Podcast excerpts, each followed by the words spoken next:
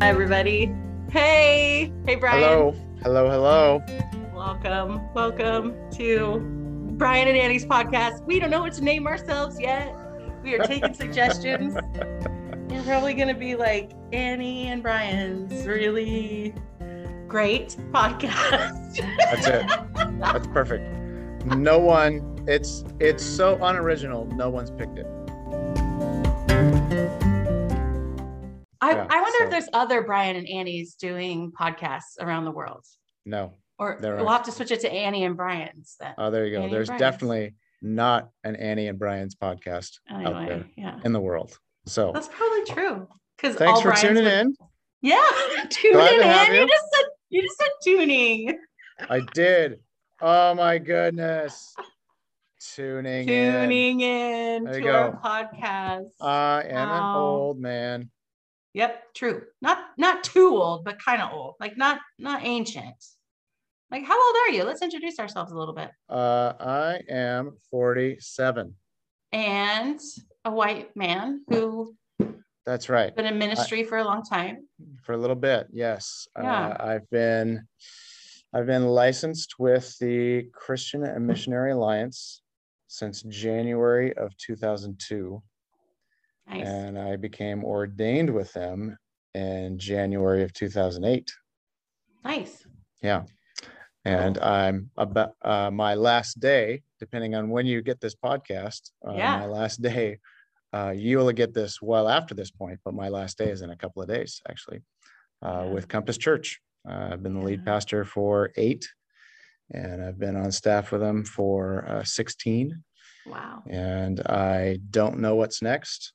I just know um, that little nudge you get from God that says it's time to move on, and you're gonna have to trust me for what's next, but obey me first. And um, and that is the spot I am currently in. So Totally. maybe by the time you hear this, I will also have heard from God, and boom, there we go.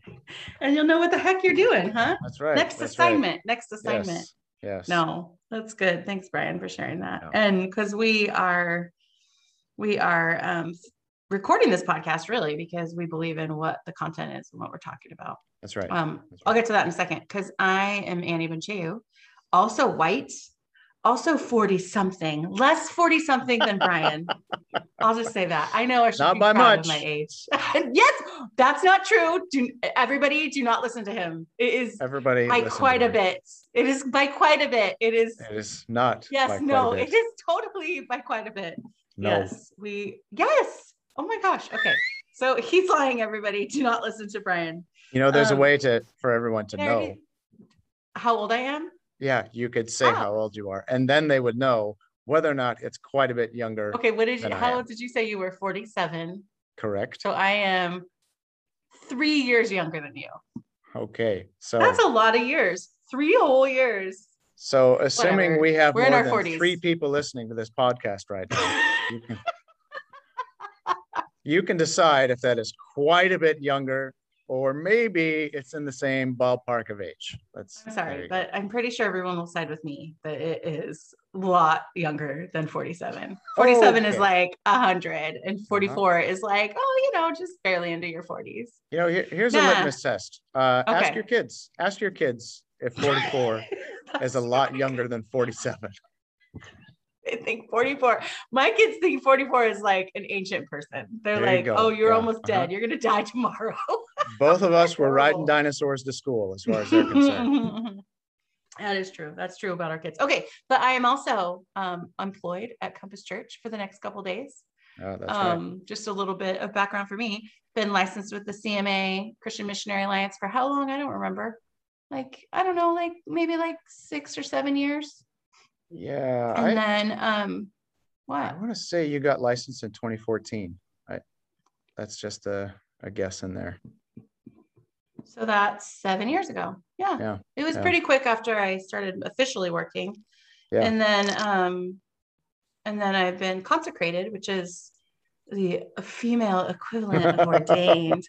I'm really sorry about that, everybody. Yeah, But that's a I'm- different podcast. That's a different podcast. We're not going to talk about that today. But I am girl uh-huh. ordained with the Christian Missionary Alliance. Oh, that's and embarrassing. so I know so many, Yeah. so many of my male colleagues call me ordained, which I really Right. appreciate. Yeah. Because the you, same thing. you went through the exact same process. Same thing. Yeah. so- same thing. So if anybody's mad right now, good, good.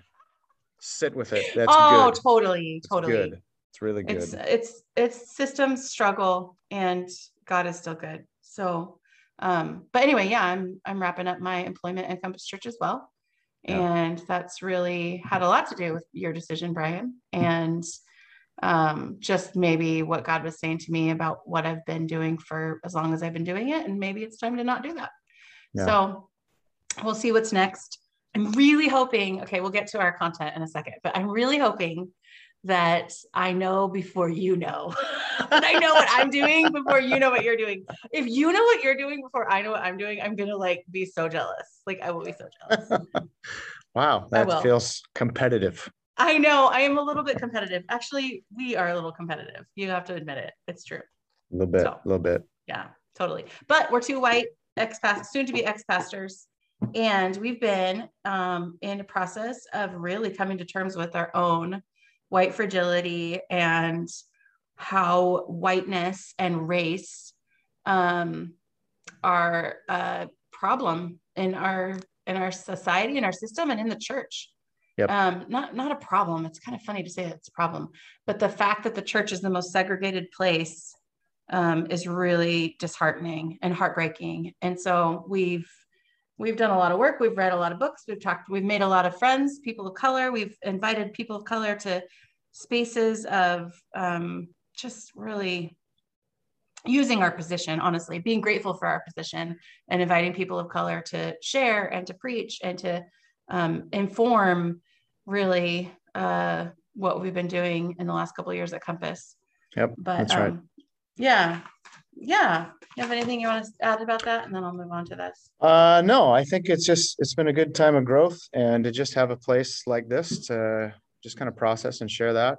Um, yeah in our last podcast, we did a, a part one of the build of the uh, Be the Bridge 16 tips, Yep. uh, bridge building tips for white people. And so we just started reading those and just kind of responding to them. They're really, really good. They're very challenging. Um, They I think we got like one through six. And so Yep. we're going to start with number seven today yeah and just read it and, and respond to it and and try to respond honestly and with conviction and and just use it as a as a time to just share growth and Mhm. and I, I think we try to say this too like if you're uh, a person of color and you're listening and you feel the need to correct us in any way um, we'd love to hear it um, totally uh, we promise to to to take it in and embrace it. Um, Yep. But we, we'd welcome feedback. And if you're white and you're struggling and having questions, um, voice your questions. We'd be Yep. happy to try to deal with them, um, or or just share how we are wrestling with those same questions. Uh, Yeah. We're not looking to create an argument. We're not looking to um, uh, overwhelm or push something on anybody. We're just trying to share uh, how much we've had to wrestle with the sin of racism yeah and how much we see that in the church and in America. Mhm. And as pastors, we know we can't we can't be quiet about it. Yeah. And it's kind of like this feels like an easy way to go. We let's look at confession and repentance and Yes. let's make room for people of color voices and Yes. leadership. And so Latasha Morrison is the author of Be the Bridge, the book Yep. and the community. And she has been just an incredible uh, leader and discipler of us. And so, yeah, I'll, I'll kick off with number seven. Sound good? Please do. Don't explain away a person of color's experience of oppression. This is a number seven tip on the 16 bridge building tips for white people. Hmm. Don't explain away a person of color's experience of oppression. They're, they are the expert of their own experience. Don't play devil's advocate or provide an alternative explanation for what has happened. Take their word for it. Maybe ask a follow up question like, How did that make you feel? Oh, Brian. Um, yeah. I there's a little bit I'm I think I'm reminded of when we read these, like how necessary they are and how embarrassed I am that I need someone to give me this kind of prompt. Yeah. You know, like even even maybe ask a follow-up question like how tell me exactly what question I can ask. How did that make you feel? That, because in some ways this is this is actually like relational skill building 101 yeah that totally you know all of us maybe should have learned as we were growing up like in like social intelligence that that somehow we've missed because we haven't had to deal with the same thing that black indigenous people of color have had to deal with Mhm. and i mean i can imagine uh, as uh, tasha was writing this even just being like oh yep i can i can already think of five recent experiences where i tried to share what it was like and somebody said well wait a minute but don't you think but what about or what hold on just a second. Maybe maybe there's something else going on here. And and i think i think the way that that happens in racism is a floodgate for how that happens in other ways like sexism and classism. Yeah Um, it's- totally. it's, why gaslighting is an actual term. Yeah. um, and so many for so many um, different people groups who aren't white and why they're like you just discredited my experience and i'm Mhm. telling you i'm telling you exactly what it's like and you you just made me feel like i should doubt it Yeah, totally. And when you don't when you don't consider white privilege, when you don't consider like the being in that like power structure, you don't even know how much your words have power over that. Yeah, like the, how that's right. discouraging that is. We've Yep. we had a black friend experience that and express that with us, like saying like, "Thank you for believing me." right And it was so shocking when she said it. I was like, I didn't notice that I, I kind of felt like I could understand what she meant by like the times I maybe not have believed Yeah. a person of color's experience. I, I've definitely, I wish I could think of an example um, in my own life, uh, which so it's unfortunate that at the moment that I can't, but I, I definitely believe since George Floyd's murder in trying to wrestle with this, I, I, I can't imagine myself in times where I've got, even in my own head, just said, hmm, I wonder if something else is at play. Or I wonder if something that you couldn't, you couldn't know that, that was there even if I didn't say it to the person, I thought it in my own head. Yeah. And and that's enough for that disposition of of a racist quality. Yeah. Um, It's hard. It's, it's one thing when you do that on a, on a thing that you're an expert in. Like, yes. like if somebody said something about scripture or about Rubik's cubing or about Sure. snowboarding, like you could be like, wait, I know about this. yeah, So I know I can offer, I can offer what maybe is going on there.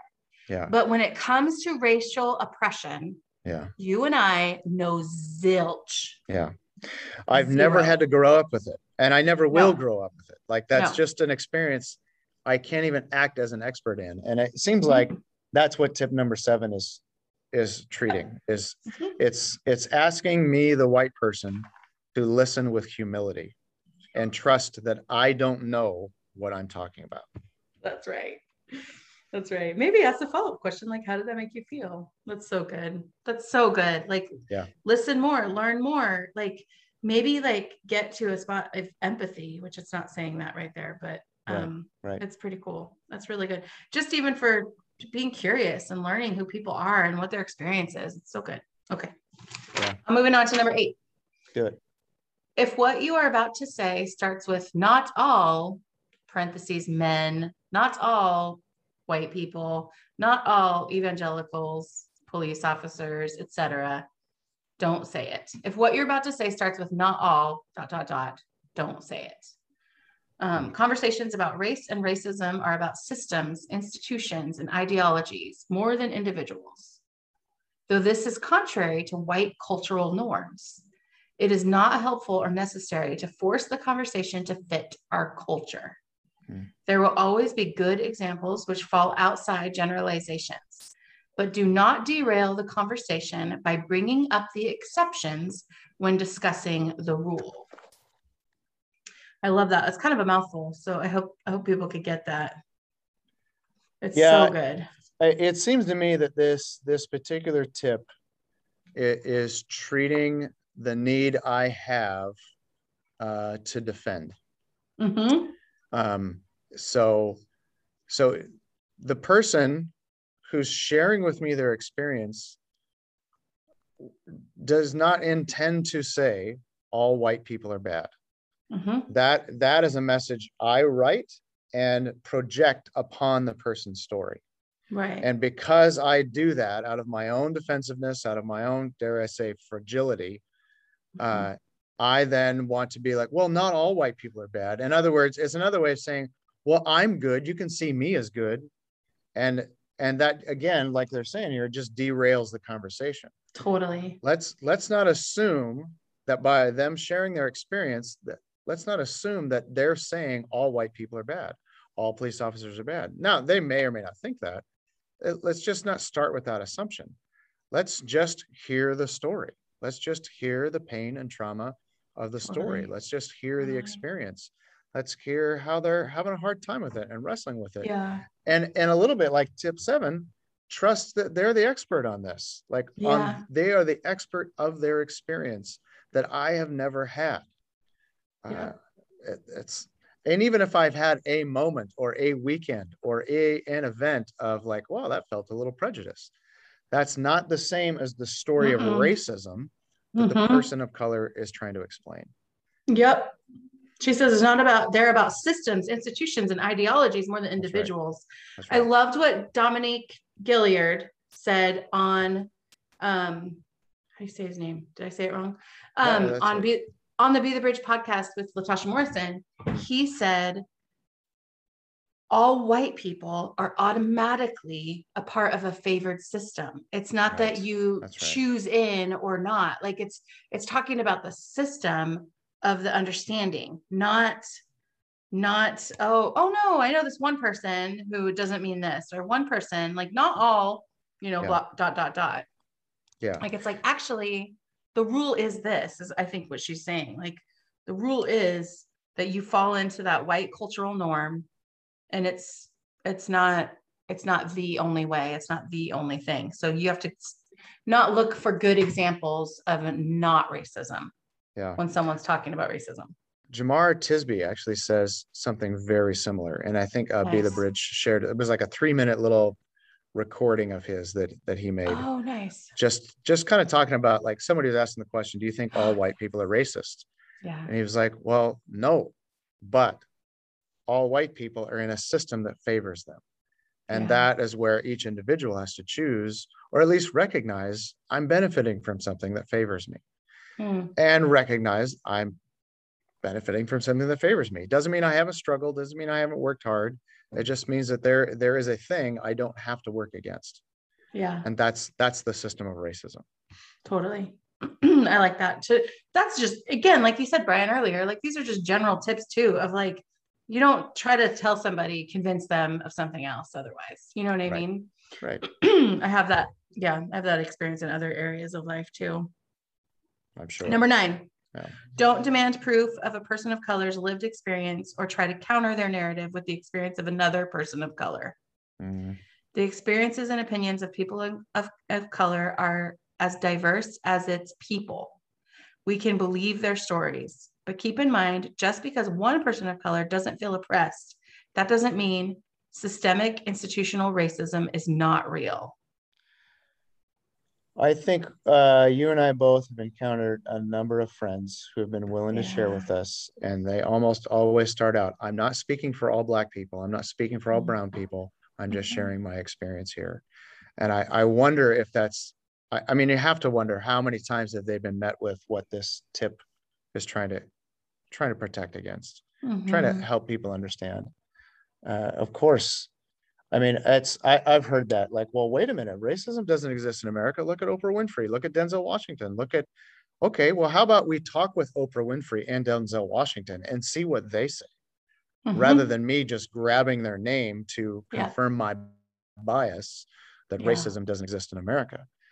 yeah. I'm pretty sure both of those people would say, yes, I've been successful, but that doesn't mean I think racism doesn't exist in America Yeah. that that uh, it's it's just a weird thing or or to grab the uh, a person of color who outspokenly says whatever.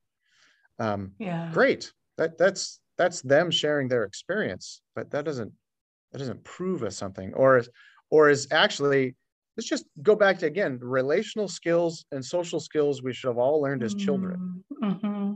uh, if i'm listening to a person share their experience Yeah. i have no business grabbing somebody else's experience and testimony to to now, now negate this person Mm-hmm. they're relating a feeling of something towards me Yeah.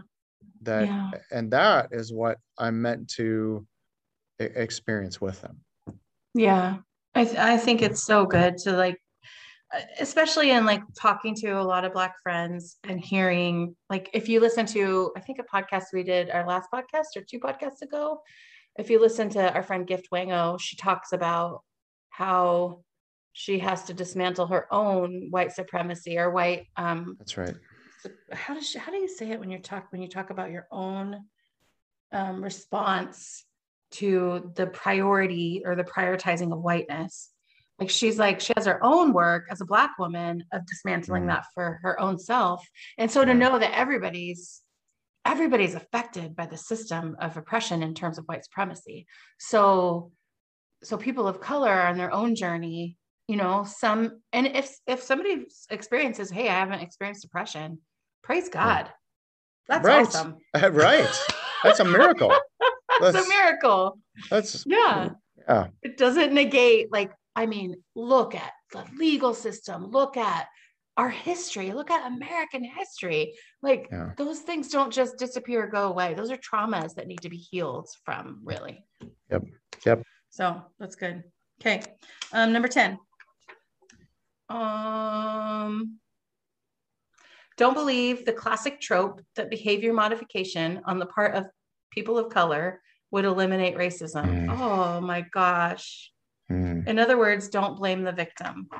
People of color changing how they dress, what music they listen to, how they speak, or any number of excuses will not eradicate white supremacy. Belief in such a historical shift from biological racism, people of color, in parentheses, people of color are inherently inferior, ugh, to cultural racism, parentheses, people of color are culturally inferior, expecting people of color to act more in line with white cultural norms is not the solution. Don't believe the classic trope that behavior modification on the part of people of color would eliminate racism.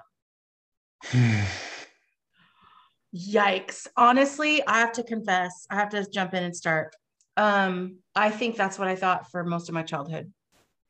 I thought when I looked at, and I grew up in Vancouver, Washington, it's, I would say, super white, Yeah. super white, white area, Yeah. white neighborhood. I had one black friend, his name was Andy. He was a part of like our little kid group. Um, but for the most part, what I what I feel like I grabbed out of and out of my family experience or about media, the time of growing up in the 80s was that if people of color would just act more, I don't think it was ever said white, but that's how it felt. No, I, I and yeah, it, it the whole It's the concept of whiteness is still like being newly defined in this generation, but but there there's always been the um, uh, what is it dog whistles of racism, where it's like, well, if they would just do this, then everything would be fine, and that's what like what this is getting at. And then as as that's happened over a couple generations, there's a realization of, well, the don't do this is basically telling people not to be black or acting as if if they would just be good uh, people, then they they wouldn't experience the consequences there are. In other words, they're not experiencing the consequences there are because of their of their color of their skin. It's because they're doing bad things. They're doing uh, unlawful things. They're doing um, things that aren't really socially acceptable. They haven't quite figured out how to be socially acceptable, and that's why you're having this issue or this problem. Not realizing how much just white people being the majority, the dominant majority, is setting the tone or the norm for what is acceptable and not and that that's actually what's being measured against and that like there, there's no way you or i can say we haven't participated in that Totally. And this is the funny thing. Like, okay, if you look at other white families that grew up like me, Like you might be like, hey, how do you like? I might make room, Brian, for how you say like, uh, what are the words like orange or Sure.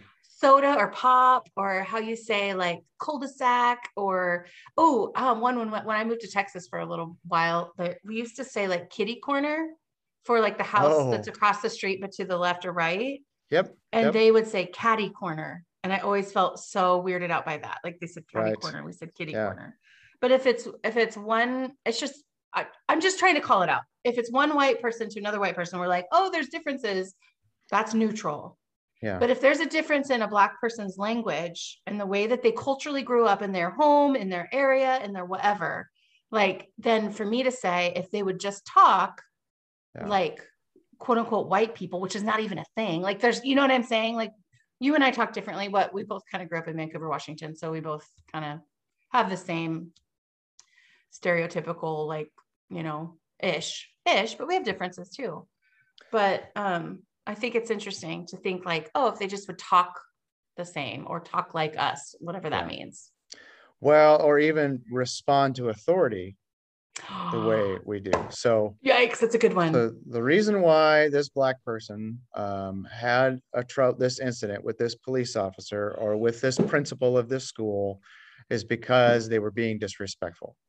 Mm. And that's why. It's not because of the color of their skin, it's because Mm. of and, and the problem is there's just so many instances where if a white person was in the same position, yeah, uh, there, there's a difference that gets treated. And It's so different. and if you you there has to be a recognition that if we haven't grown up not representing the dominant majority then we don't know what it feels like to have that heightened awareness of oh this is happening because i'm not the dominant majority Right. my my skin color is different the way i talk is different the way i think is different my vocabulary my expressions my euphemisms they're all different and this person is now treating me differently because of that like there's just a heightened awareness to that and saying well if only you would just change your behavior if only you would have been more respectful if only you would have if only you would have and they're like i was being against from this person to begin with yes. Yes. And so it's Ex- not a matter of just changing the behavior Totally. It's so it's so important. And so I, I want to I kind of want to pause and say if you're a person of color listening to us and you're you're you're unsure or it's unclear or we've said anything wrong, Mm, yep, we yep. we are not the voice of authority on this at all. that's right We're just kind of That's right. going with what we've learned. And so please, please, please correct us because we definitely want to hear. But I'm hoping, Brian, I'm hoping that hearing us ar- say these things and articulate this is encouraging.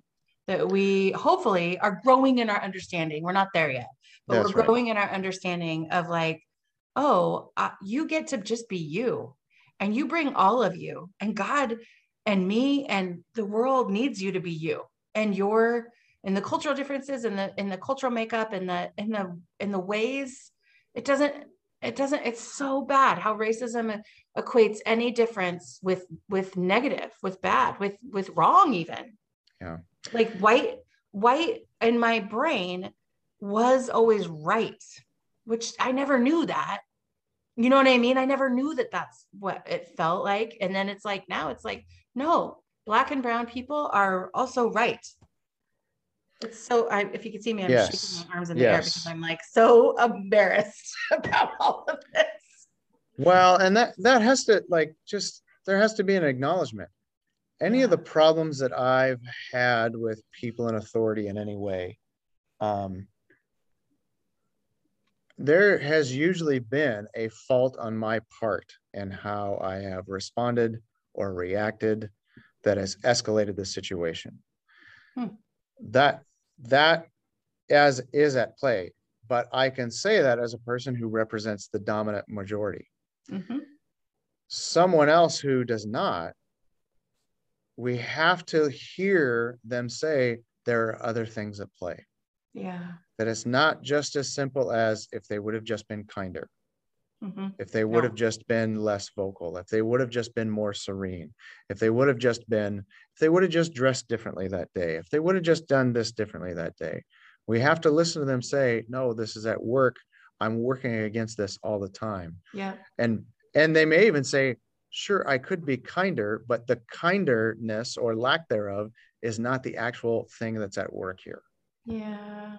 And Yeah. and even if the the white person they're dealing with legitimately is being fair, that person of color still has a history of experiences that would tell them otherwise, and that's why they might respond differently than what's socially acceptable.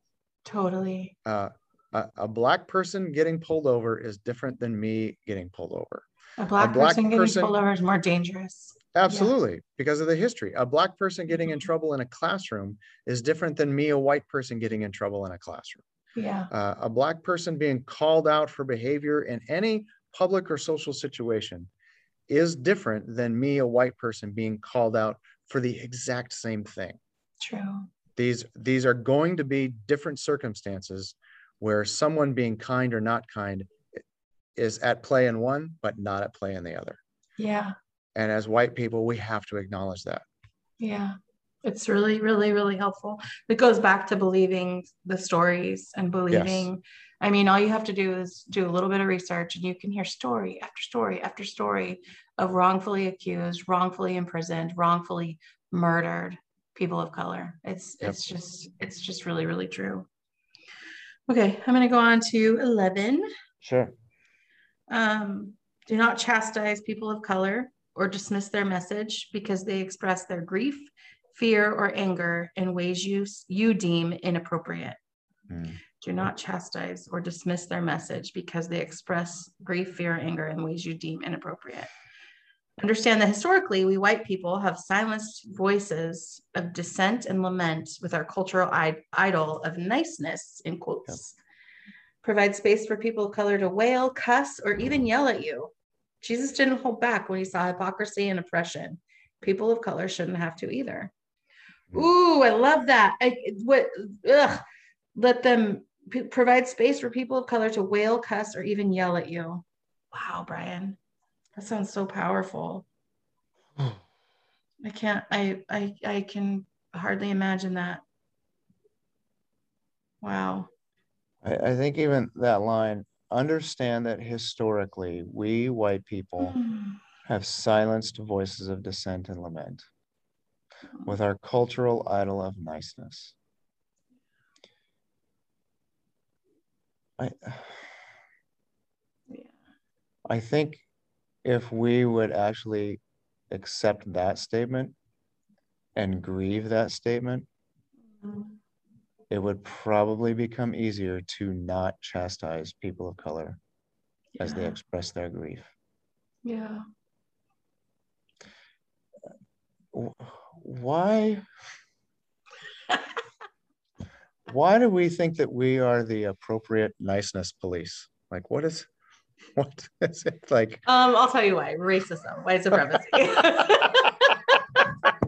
Oh, the thing we're talking about. Right. it's proof of it. It's proof of it. If you, can can we hear that? I mean, I just like literally white people. Like, can you hear that when people are lamenting and grieving, they get to do that. There's not the barrier of niceness that you or I might think that people should have. It's completely inappropriate. So why why are we the the leaders of that? Like it doesn't have to be like that. Thank you. If you don't express your grief in the right way, I don't have to listen to it. Wow. That's like white fragility 101. And white superiority or white supremacy. Oh, You know, you know, boy, this is. I, I so I read something uh, the other day. It was a, it was a it was a tweet. Ooh, Um, who was the tweeter? Who was the tweeter uh, person? Tell me was- who tweeted. It was Zach Lambert, Exactly. um, and he was retweeting somebody else. He was retweeting Jel- Jelani Cobb. I hope I pronounced that right. Jelani uh, Cobb. But the, the quote was this The most reactionary and dangerous parts of our current politics and culture are driven by powerful people who claim to be the victims of groups that are far more vulnerable than they are. Hmm. So, what what's interesting and the correlation and the connection here is just that like so I, the person who represents the dominant majority, there we go. Thank you. Uh, I just wanted to say that Jelani Jelani Cobb is a black man who's an educator, American writer, author, and educator, professional of journalism at Columbia. Go There you ahead. go. So I didn't mean to cut you off. I want to hear No, what you're saying. I just wanted to make Yeah. sure that we said that. Well, it's just I, I'm verbally processing the connection between these two statements. Please. It's just that so I, as a dominant majority representative, tell you how you can or cannot grieve. When I can't seem to even uh, grieve my own grief, right? Look, Use use the word fragility, right? Mm. Or or i i say i don't have to listen to you unless you express your grief in an appropriate way.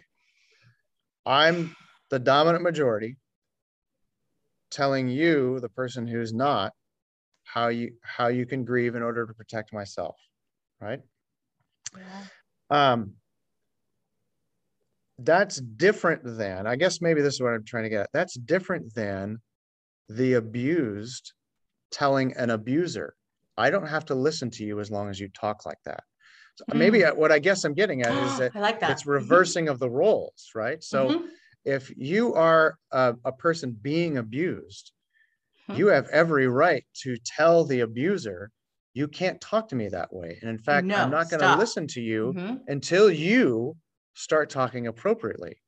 It's interesting kind of like this this tweet that I got that I, from Jelani Cobb that it gets flipped the dominant majority is now saying to the minority i don't have to listen to you unless you communicate your grief in a proper way Mhm. and that is what this tip number 11 and this tweet is is getting after Yeah. actually uh, the abused is the only one that has the right to say you can't Hmm. talk to me that way Mhm. so it's weird when the the person in power or authority says that to the person who is experiencing the injustice Yep. You can express your grief and lament as long as it fits these cultural norms that I am going to dictate to you. and, and That's ridiculous. disrespect the power and authority i believe i have Exactly. And that is really, really, really difficult, I think, for people in power to see and let go of. yeah To see it first, it's hard for them to see. And then it's hard for them to, two, let go of and say, oh, because I am the abuser in this scenario, or I represent the abuser, or or I benefit from this the structure as it were, yeah I don't get to dictate to people who are not in that position of power how they can go about it. Or Yeah. maybe I do get to, and that's why our, our world is so messed up. You know what I mean? Like that's that's what we're saying. Like this is really horrible. Well, that unfortunately is how the world functions. It would be why we say we need a savior and why Jesus is so Yeah. Awesome and why Jesus is so connected to the Father and wants to emulate God the Father because Yeah. there are all kinds of psalms where the author is is rendering all kinds of complaints to God about God in Mhm. inappropriate disrespectful ways yes. and we call that the Bible. Yes, we do. That's we call that the word of God, the ordained Yeah. word of God. Yeah. Oh, Brian, that's so good. Cause that's like that's what a godly what a godly move to provide space. This is the Latasha Morrison's quote here. Provide space for people of color to wail, cuss, or even yell at you, Yeah. white person. Yeah. I can't imagine. I I can't imagine. I can't imagine. I was I was corrected or challenged by a black professor. I had one black professor in at George Fox Seminary.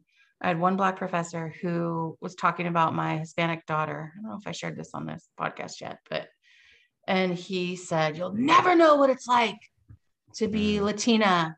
You'll never know what it's like to not be white." Like, and I was like, so scared because he was my professor kind of raising his Mm. voice at me but but w- what I didn't know then and now know better, but still don't know totally, I'm still in process, is that he was offering me his frustration, his grief, and um, and I think on behalf of my daughter, like just to have a wake up call of like whiteness and its and its power in the world is is hard on people of color. And my daughter is someone that i'm not going to understand totally because yep. we don't look the same. Yep and it was it was a gift and it was also just like a oh, he's expressing some frustration i don't understand at the time i did not understand that yeah but that's the closest i think i've ever come to a person of color um, getting to express their frustration about racism with me. Yeah. Yeah. Oh, that's really good. Yeah, but but what you said about God, God does that. God says, "Hey guys, lament with me." Mm-hmm. Wail, cuss, or even yell at me. Like I don't, I don't know that God promotes like, "Hey, yell at me," but He makes space for our pain and our suffering.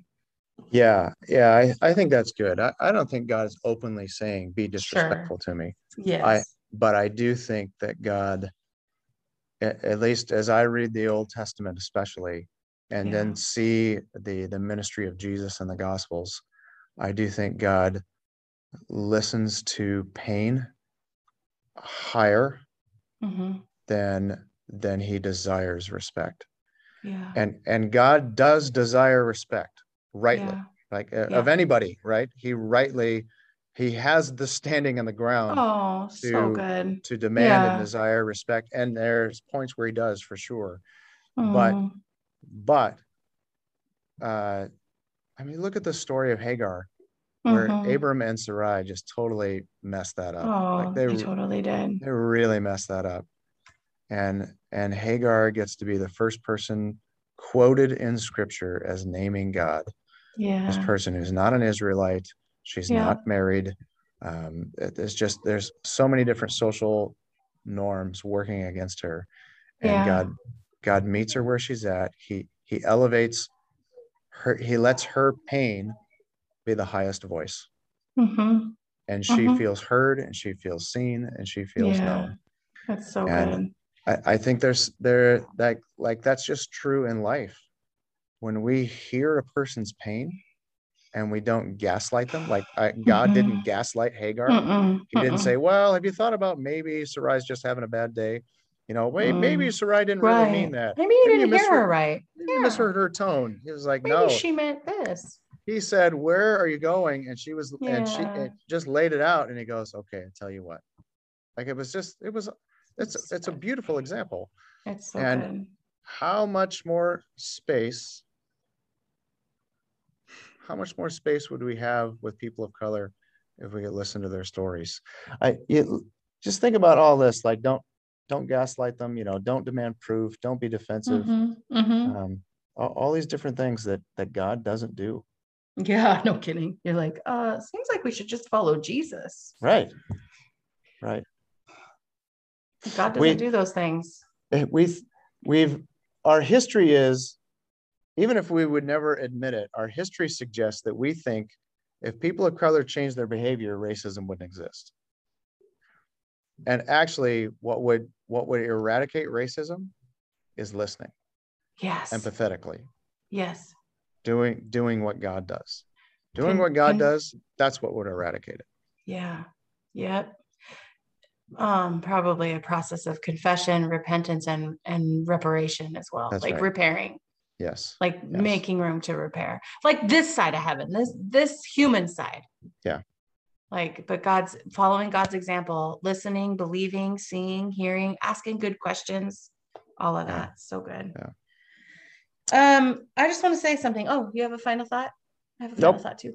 Yeah no you do your final thought. My final thought is i just like and even just reading this i'm just getting like i just want to say I love how God has made us all. I love that there is like it's so cheesy and so cliche, like the ground is level at the foot of the cross. Like mm, yeah. we're just so God's kids, all all colors, all people are God's kids. And it's just so, so, so important to me to to be um actively making space so we'll have a, we'll have some guests come soon. We're gonna have some guests some, come soon. My friend Jasmine, she's willing to listen and tell, give us some feedback, and and I'm hoping awesome. to get her on here with us. That would be super. Cool. I know she's amazing. So and we'll get a few more people of color to join us, and we'll be highlighting books. We'll be highlighting words. Like hopefully, um, we'll figure this out and get to show you and highlight black and brown yeah. influencers and how how much they've influenced us. That's yeah. really that's really our hope. Uh, we'll cut it off there, and we'll do a we'll do a part three where we finish out these be the bridge tips. That's right. We're gonna do yeah. twelve through sixteen next time. So cool. Come back. Yeah. Thanks, Brian. That was fun. Yeah, it's good. Yeah. We'll see you guys later. Bye. Bye.